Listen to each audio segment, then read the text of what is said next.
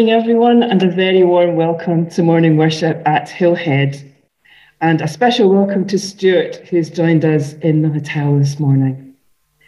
Our service will be led by our minister, Katrina, and also taking part in this service are Nasi, who will lead us in the Lord's Prayer in Farsi, Elham, Ali, Janet, and Roger, who will read scripture for us.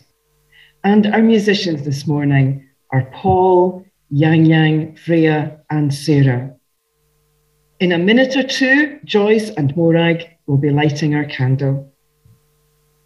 But first of all, just a wee reminder to parents that um, if there are any children with us this morning who need a little bit of a break from the service, the Kelvin Suite just across the corridor is available to let children have a wee run around or just a chance to take some time out. As we all know, Lilius's funeral will take place on Tuesday at 10 a.m. in the Hurlet Crematorium in East Renfrewshire. There's still time to request a link to the live stream of that funeral if you would like to have it.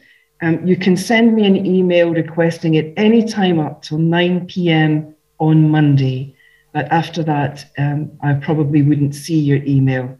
So if you would still like to have a link to the live stream of Lilius's funeral, just drop me an email or give me a ring any time before 9 p.m. on Monday. Next Sunday, we will meet again in the hotel and on Zoom, but it's time now for Morag and Joyce to light our candle. As we gather for worship, let us join together to become the body of Christ.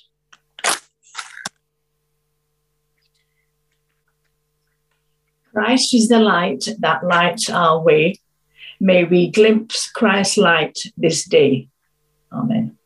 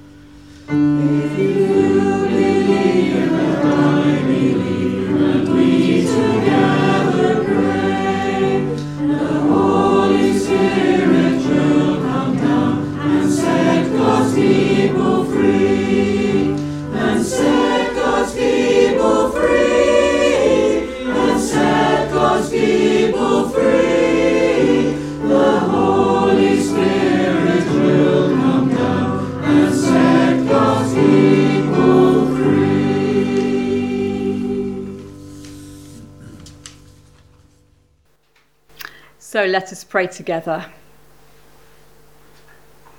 Holy Spirit of God, unseen, unheard, as we have sung, we believe in your ability to free God's people. Free to slow down after another week of activity and to rest in God's presence. Free to relax if only for a short time, in order to draw breath and to reflect. Free to be who we really are, assured of God's welcome and acceptance.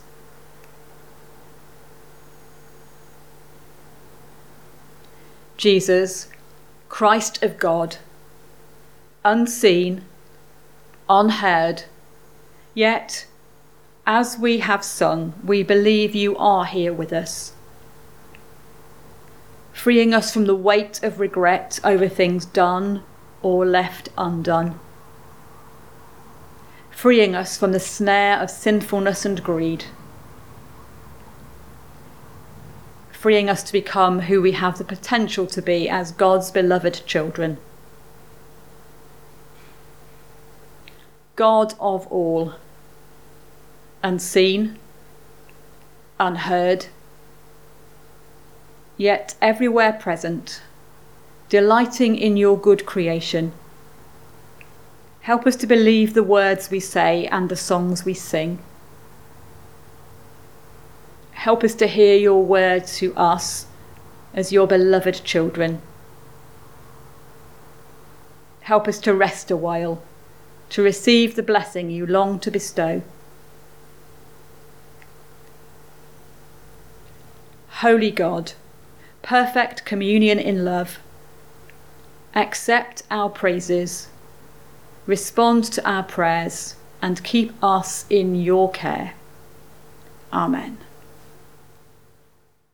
ای پدر ما که در آسمانی نام تو مقدس باد ملکوت تو برقرار گردد اراده تو چنان که در آسمان است بر زمین نیز انجام شود نان روزانه ما را بده و گناهان ما را ببخش.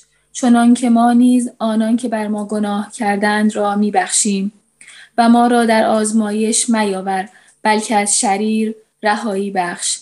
زیرا ملکوت قدرت و جلال تا ابدالآباد از آن توست. آمین.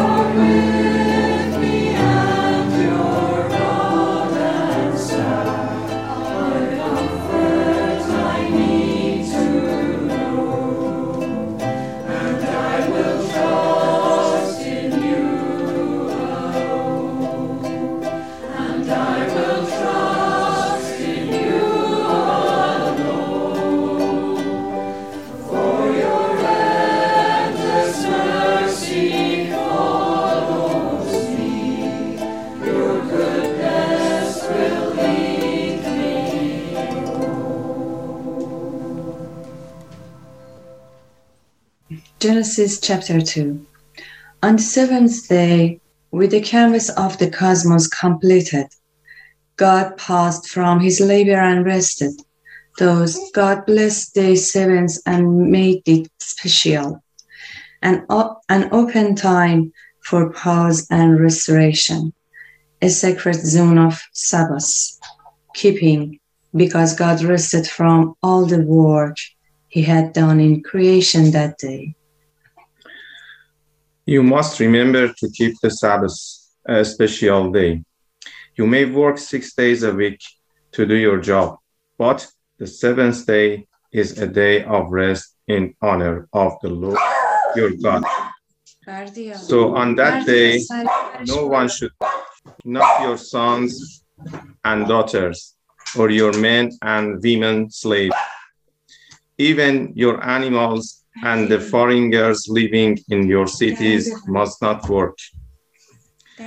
That is because the Lord worked six days and made the sky, the earth, sea, and everything in them.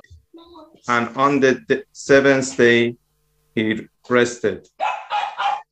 In this way, the Lord blessed the Sabbath, the day of rest. He made that a very special day. Come, gaze, fix your eyes on what the Eternal can do. Amazing. He has worked desolation here on this battlefield earth. God can stop wars anywhere in the world. He can make a scrap of all weapons, snap bows, shatter spears, and burn shields. Be still, be calm, see and understand I'm the true God. I'm honored among all the nations. I'm honored over all the earth. You know the eternal, the commander on the on of heavenly armies.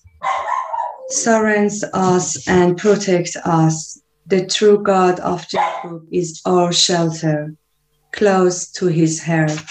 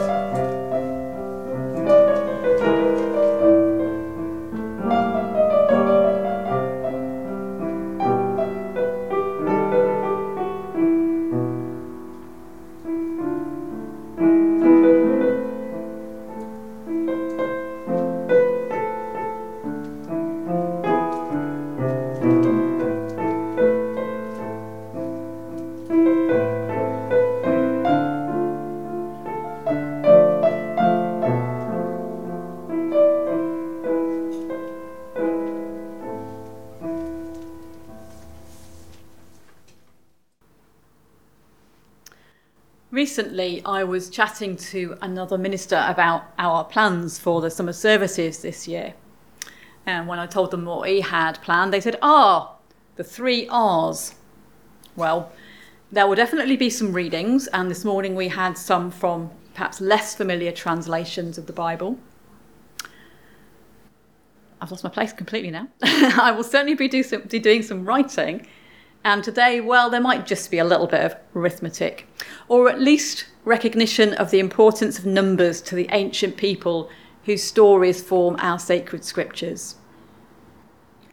Rest, reflection, recreation.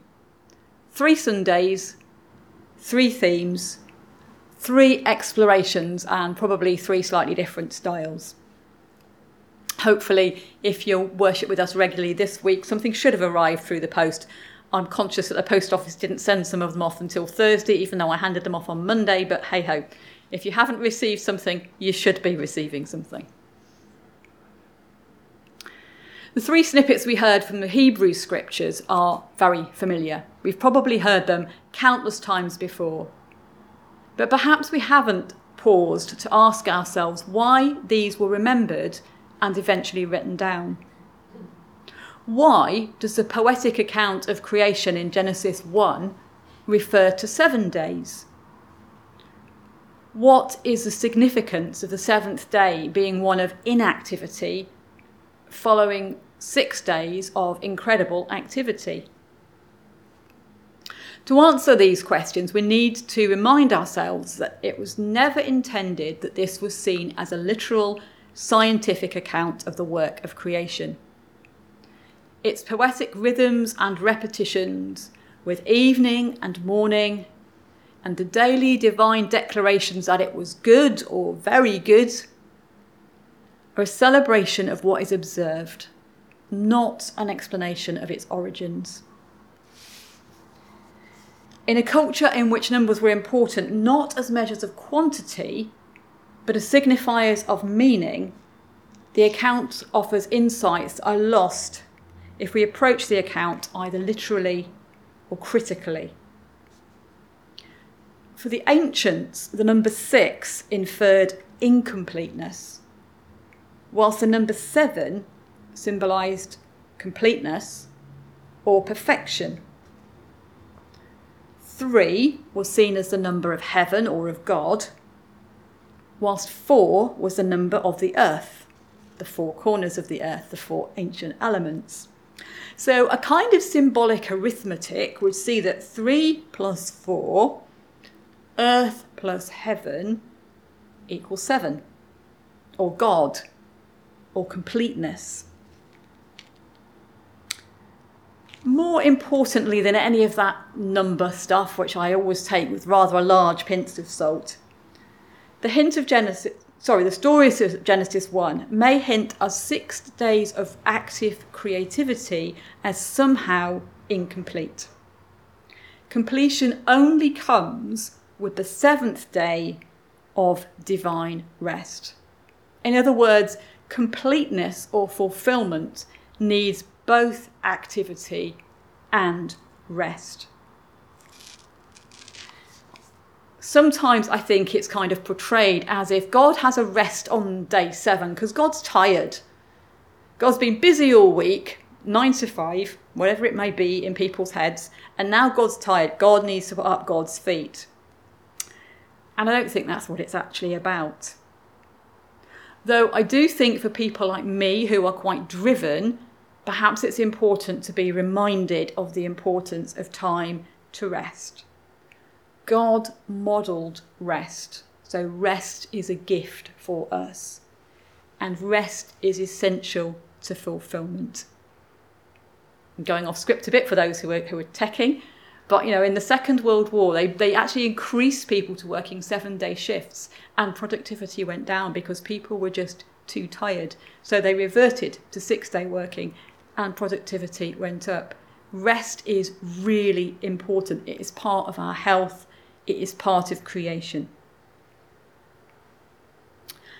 I suspect that actually it has always been thus this tendency to keep busy. And I suspect that's partly why, in the commands given to Moses, we find a very clear and detailed ruling about the Sabbath, the seventh day.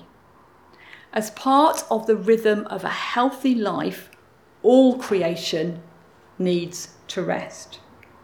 Not just those who are wealthy, whose status allows them a day of idleness attended to by others, but all human life, all animal life, and in fact, all of creation. Rest is essential. Rest is holy, it is God ordained. It's even an act of worship.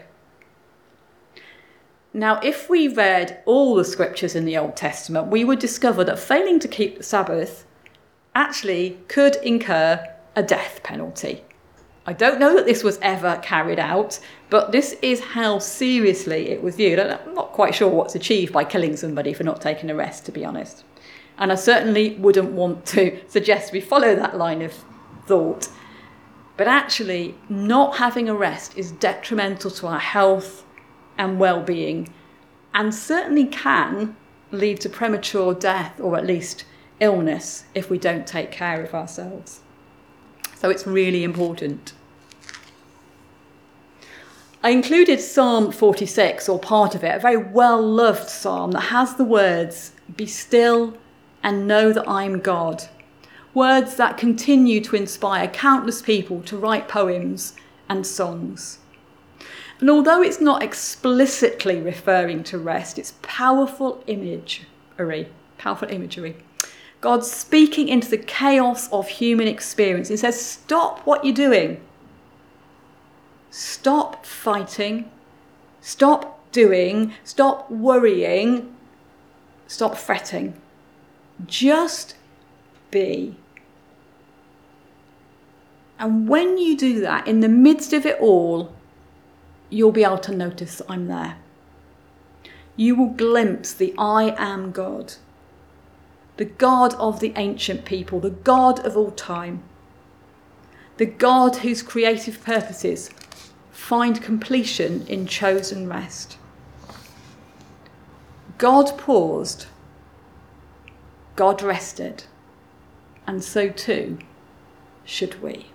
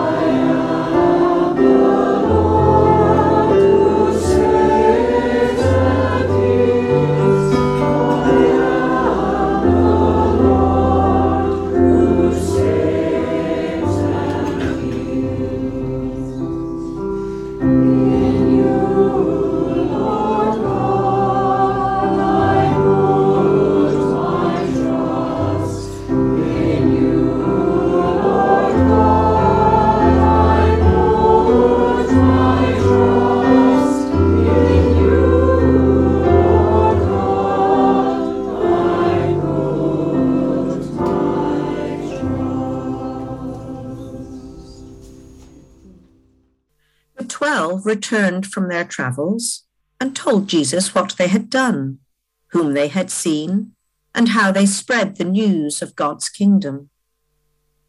Jesus said to the disciples, Let us go out into the wilderness for a while and rest ourselves. The crowds gathered as always, and Jesus and the twelve couldn't eat because so many people came and went. They could get no peace until they boarded a boat and sailed toward a deserted place. But the people would not be put off so easily. Those along the shore who recognized Jesus followed along the coast. People pushed out of all the cities and gathered ahead of him, so that when Jesus came ashore and saw the crowd of people waiting for him in a place that should have been relatively deserted, he was moved to compassion.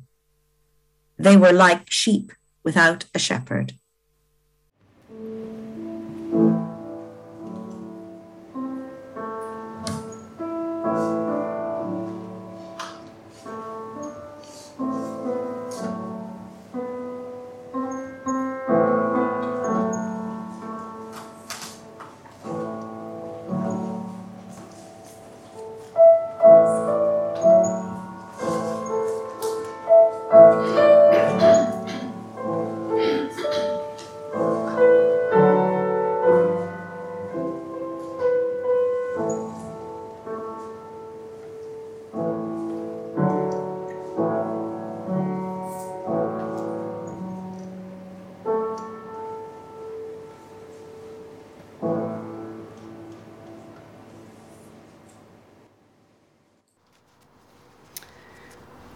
So, Jesus' 12 closest followers have just come back from their first mission trip, and it's been incredible. They're full of stories to share about what's happened, the things they've learned, the adventures they've had. news is breaking that Jesus' cousin, John the Baptizer, who'd been held in prison, has been executed in what seems to have been the impulsive act of a foolish and easily manipulated leader. There's so much to process, they're exhausted, and there are so many people coming and going that there isn't even time to sit down for a meal together. Jesus says, Let's go away for a while and rest. Sounds wonderful. Yes, please. So they all get into a boat and set off, looking forward to some time out. Except it doesn't work out that way. Because whilst they've been in the boat, people have raced along the shoreline and word has spread that they're on their way. As they come into land, all thoughts of time out are forgotten as Jesus sees the crowd and, moved by compassion, begins to teach them. Doesn't seem fair, does it? The promise of quality time with Jesus disappears, and worse, if we'd had the time to read on, the disciples who hadn't had a chance to sit down for a meal together now find themselves commanded by Jesus to feed the very people whose presence had prevented them from enjoying that much needed time of rest. Really, Jesus? Let's get some rest. Oh, hang on a minute. There's work to be done. It's impossible work, and you're the ones to do it. The story of the feeding of the 5,000 is very much a Sunday school favourite. A small boy sharing his lunch, though not mentioned in Mark's Gospel, is seen as an example to us of faith. Very rarely do we read that story in its wider context. Rarely do we allow ourselves to experience the frustration that may well have been the experience of the 12 if that chronology is literal if they'd just come back, they were tired, they were hungry, they needed a rest, and they got told to do this stuff. Come away with me. Oh, there's still work to do. So often, real life is like that, isn't it? We intend to rest. We plan a retreat day or a day off. We buy a new set of Bible study notes or a beautiful new journal. And then the interruptions come. Life gets in the way. We know that we should turn off the phone, stop checking the emails. We know that we should book that annual leave, block out the date night, or the meet up with our friends. But life gets in the way and all too easily it slips away. Maybe in this story there are some helpful nuggets on which we can reflect. The first is that Jesus knows the reality of the struggle just as well as we do. He knew that his friends needed time out. And yet, for whatever reason, and I may get to ask him this one day, he allowed other urgent demands to override that. Maybe in our prayers or in our imagination, we can talk to Jesus about how that feels, about how this example isn't helpful. In fact, frankly, it's positively unhelpful. Maybe it reminds us that God is big enough to take our honesty and our frustration. The second little nugget seems to come in the small details. In the story we heard, Jesus and his disciples use a boat for their journey. And then, after the 5,000 have been fed, Jesus sends his disciples off in another boat, or maybe the same boat, who knows. These are not pleasure trips, it's the equivalent of us getting the bus or the train or the drive to or from work. So I find myself wondering can we reimagine our commute to or from work or to or from whatever it is that occupies us as a mini rest? Perhaps we can listen to an audiobook or a podcast along the way. If we're on a bus or a train, perhaps we can read an actual book or journal. Perhaps we can take time to look out of the window and notice what's going on around us and savouring what's new that day. What new things do I notice? A very long time ago, certainly more than 30 years ago, a colleague of mine once said that on his commute home from work, he identified something that for him stood as a signpost. And he said, Once I reach that point, in his case, a tree, once I see that tree, it's time to stop thinking work and start thinking home. And I find that a helpful idea. May not be a tree, may not be a physical thing, but what for us can be those markers that say, stop. Time to shift gear, time to shift my attention from the busyness and the pressures of work life or whatever it is and rest. Give my mind a break, give my heart a break even if it's only for a few snatched moments in the busyness of it all. Jesus does still say these words Come away with me and get some rest.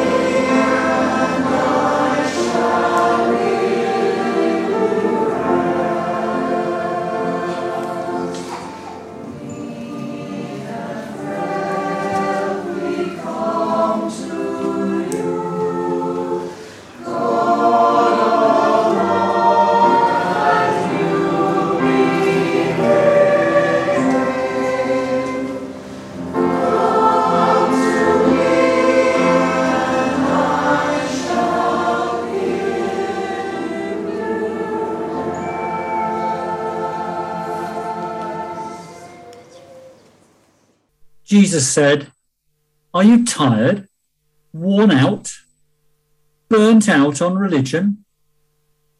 Come to me. Get away with me and you'll recover your life. I'll show you how to take a real rest. Walk with me and work with me. Watch how I do it. Learn the unforced rhythms of grace I won't lay anything heavy or ill fitting on you. Keep company with me, and you'll learn to live freely and lightly.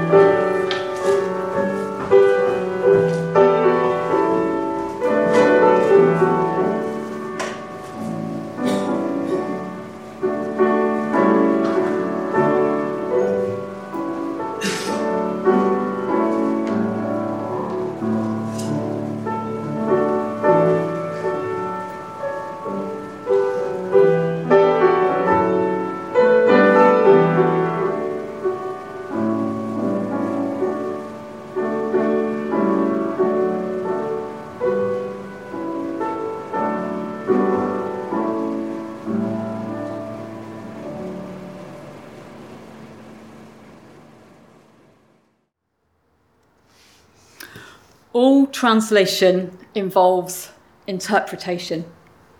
It's not just about converting words from one language to another, it's also about discerning or determining meaning. And that's really important in biblical paraphrases such as the voice and the message, which I deliberately chose for our service today.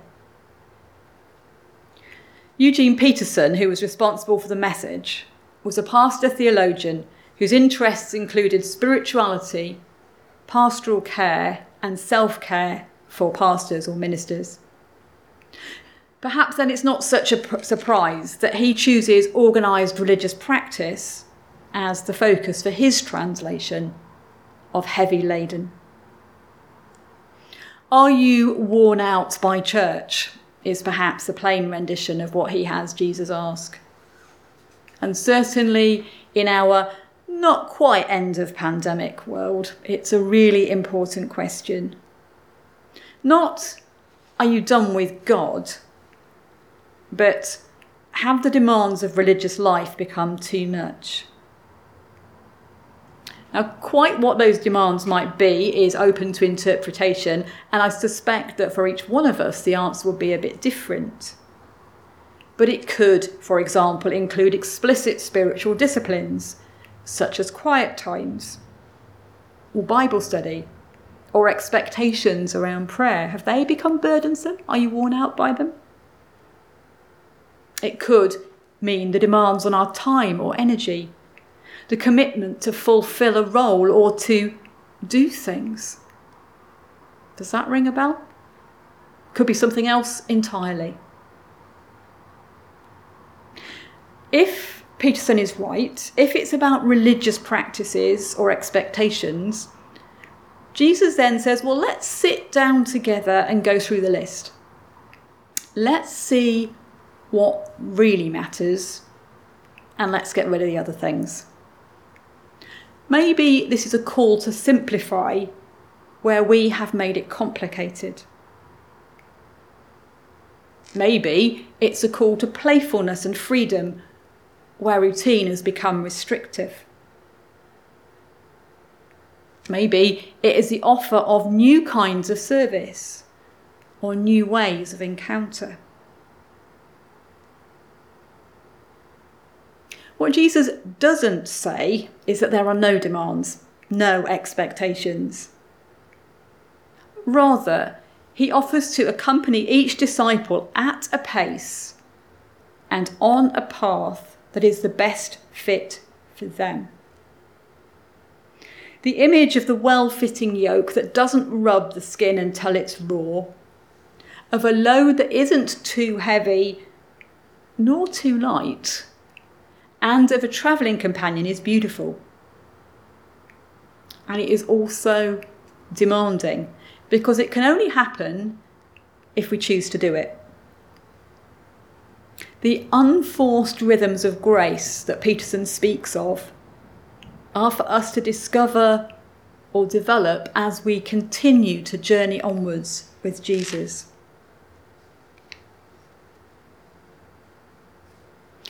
Whilst the message focuses explicitly on spiritual weariness and burdens, I think Jesus speaks more widely than that, to the whole of life.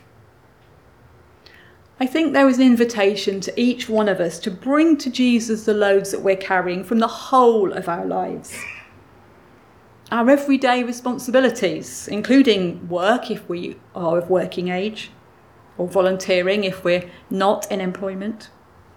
Our family, our friends, our neighbours, the memories of past regrets, the losses and disappointments that restrict our enjoyment of life, the worries that keep us awake at night, and the dreams that inspire us or exhaust us, and anything else because my list can never be complete or exhaustive. Jesus says to each one of us, Bring these things to me.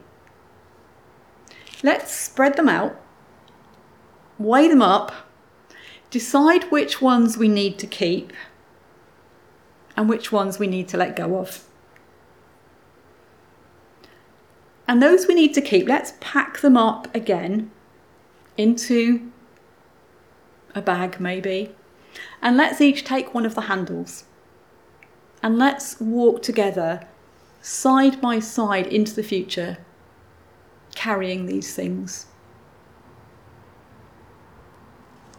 Perhaps Jesus says something like this Come to me, all who are worn out by the pressures and expectations of life.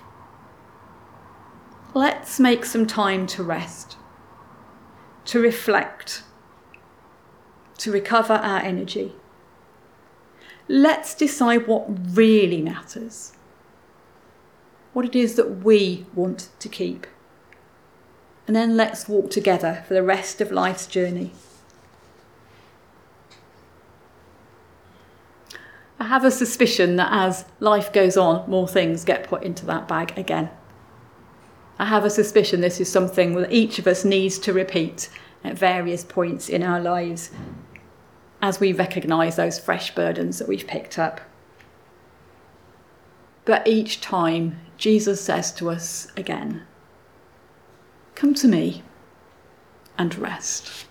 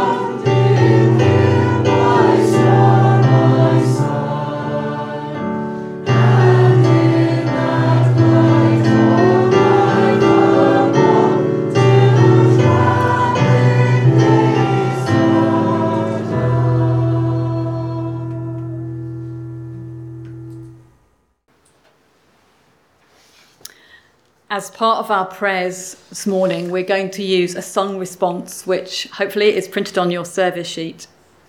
So during those prayers, when I say the words help them or help us to be still and know God, we will sing, Be still and know that I'm God, twice.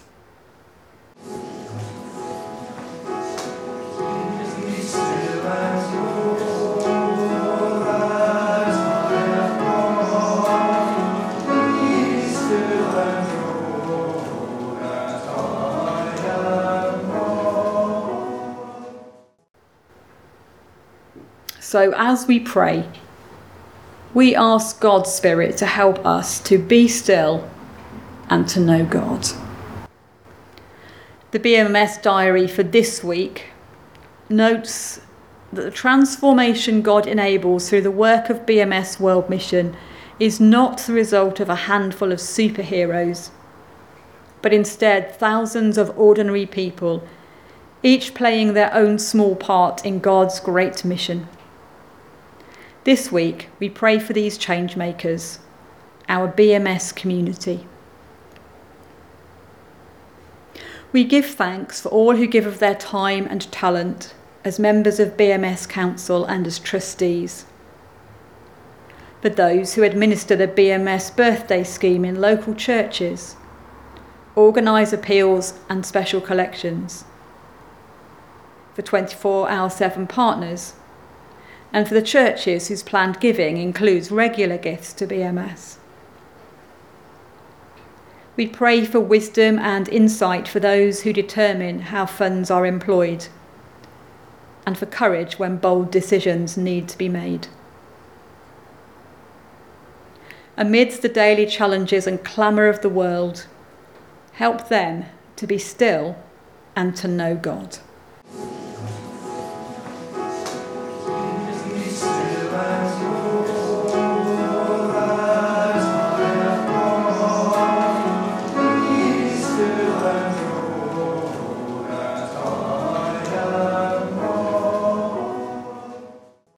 The Baptist Union of Scotland Prayer Diary invites us to pray for Lisa Holmes, the recently appointed Deeper Church lead, whose role is to help congregations and ministers attend to their spiritual lives and needs. We're also invited to pray for High Blantyre Church and for Hillview Community Church in Aberdeen, as well as to be encouraged in knowing that other churches are today praying for us. May each church and each person find rest in the coming days and weeks, able to discern how best to support and encourage one another. Amidst the daily challenges and the clamour of the world, help them and us to be still and to know God.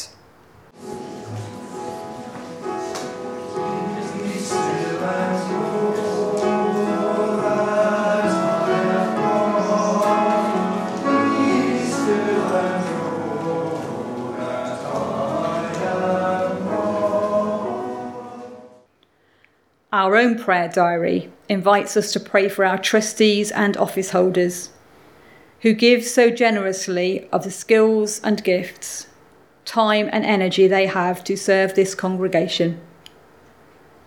As they work hard for us, may they find fulfillment.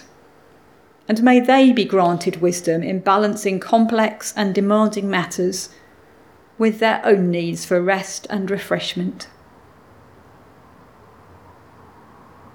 Especially this week, we pray for the family of Lilius as final preparations are made for her funeral.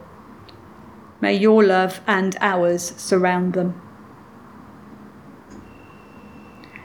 We name before you Nasi, Sal, Nikan, and Nikia, Marit and Tom, Alan, Edith and Tom, Bethany, Emma and Drew, Jane S., and Wendy. For each household, we pray for your peace and companionship in the unique circumstances they experience. Where there is pain, bring comfort. Where there are decisions to be made, bring clarity. Where there are preparations to be made, give energy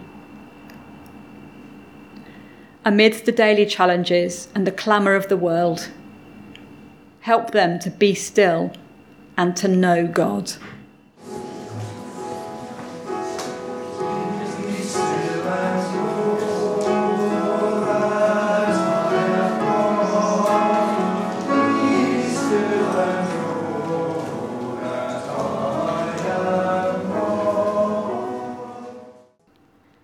Lastly, we pray for the world beyond the bounds of Baptist life or of Christian faith.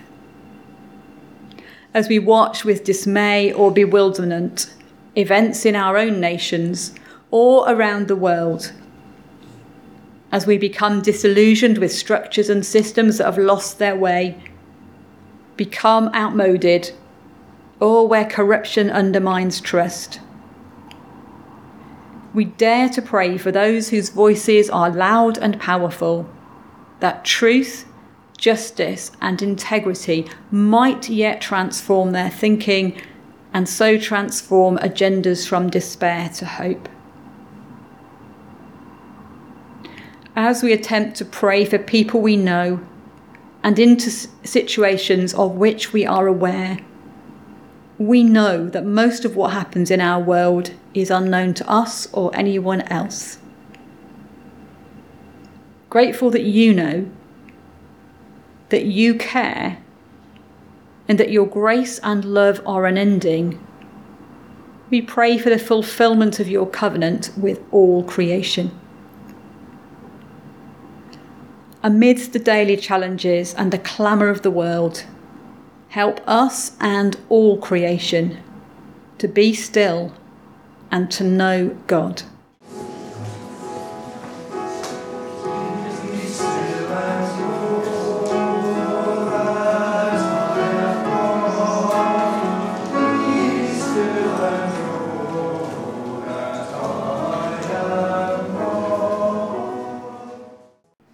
Accept our prayers, which we offer in Jesus' name. Amen.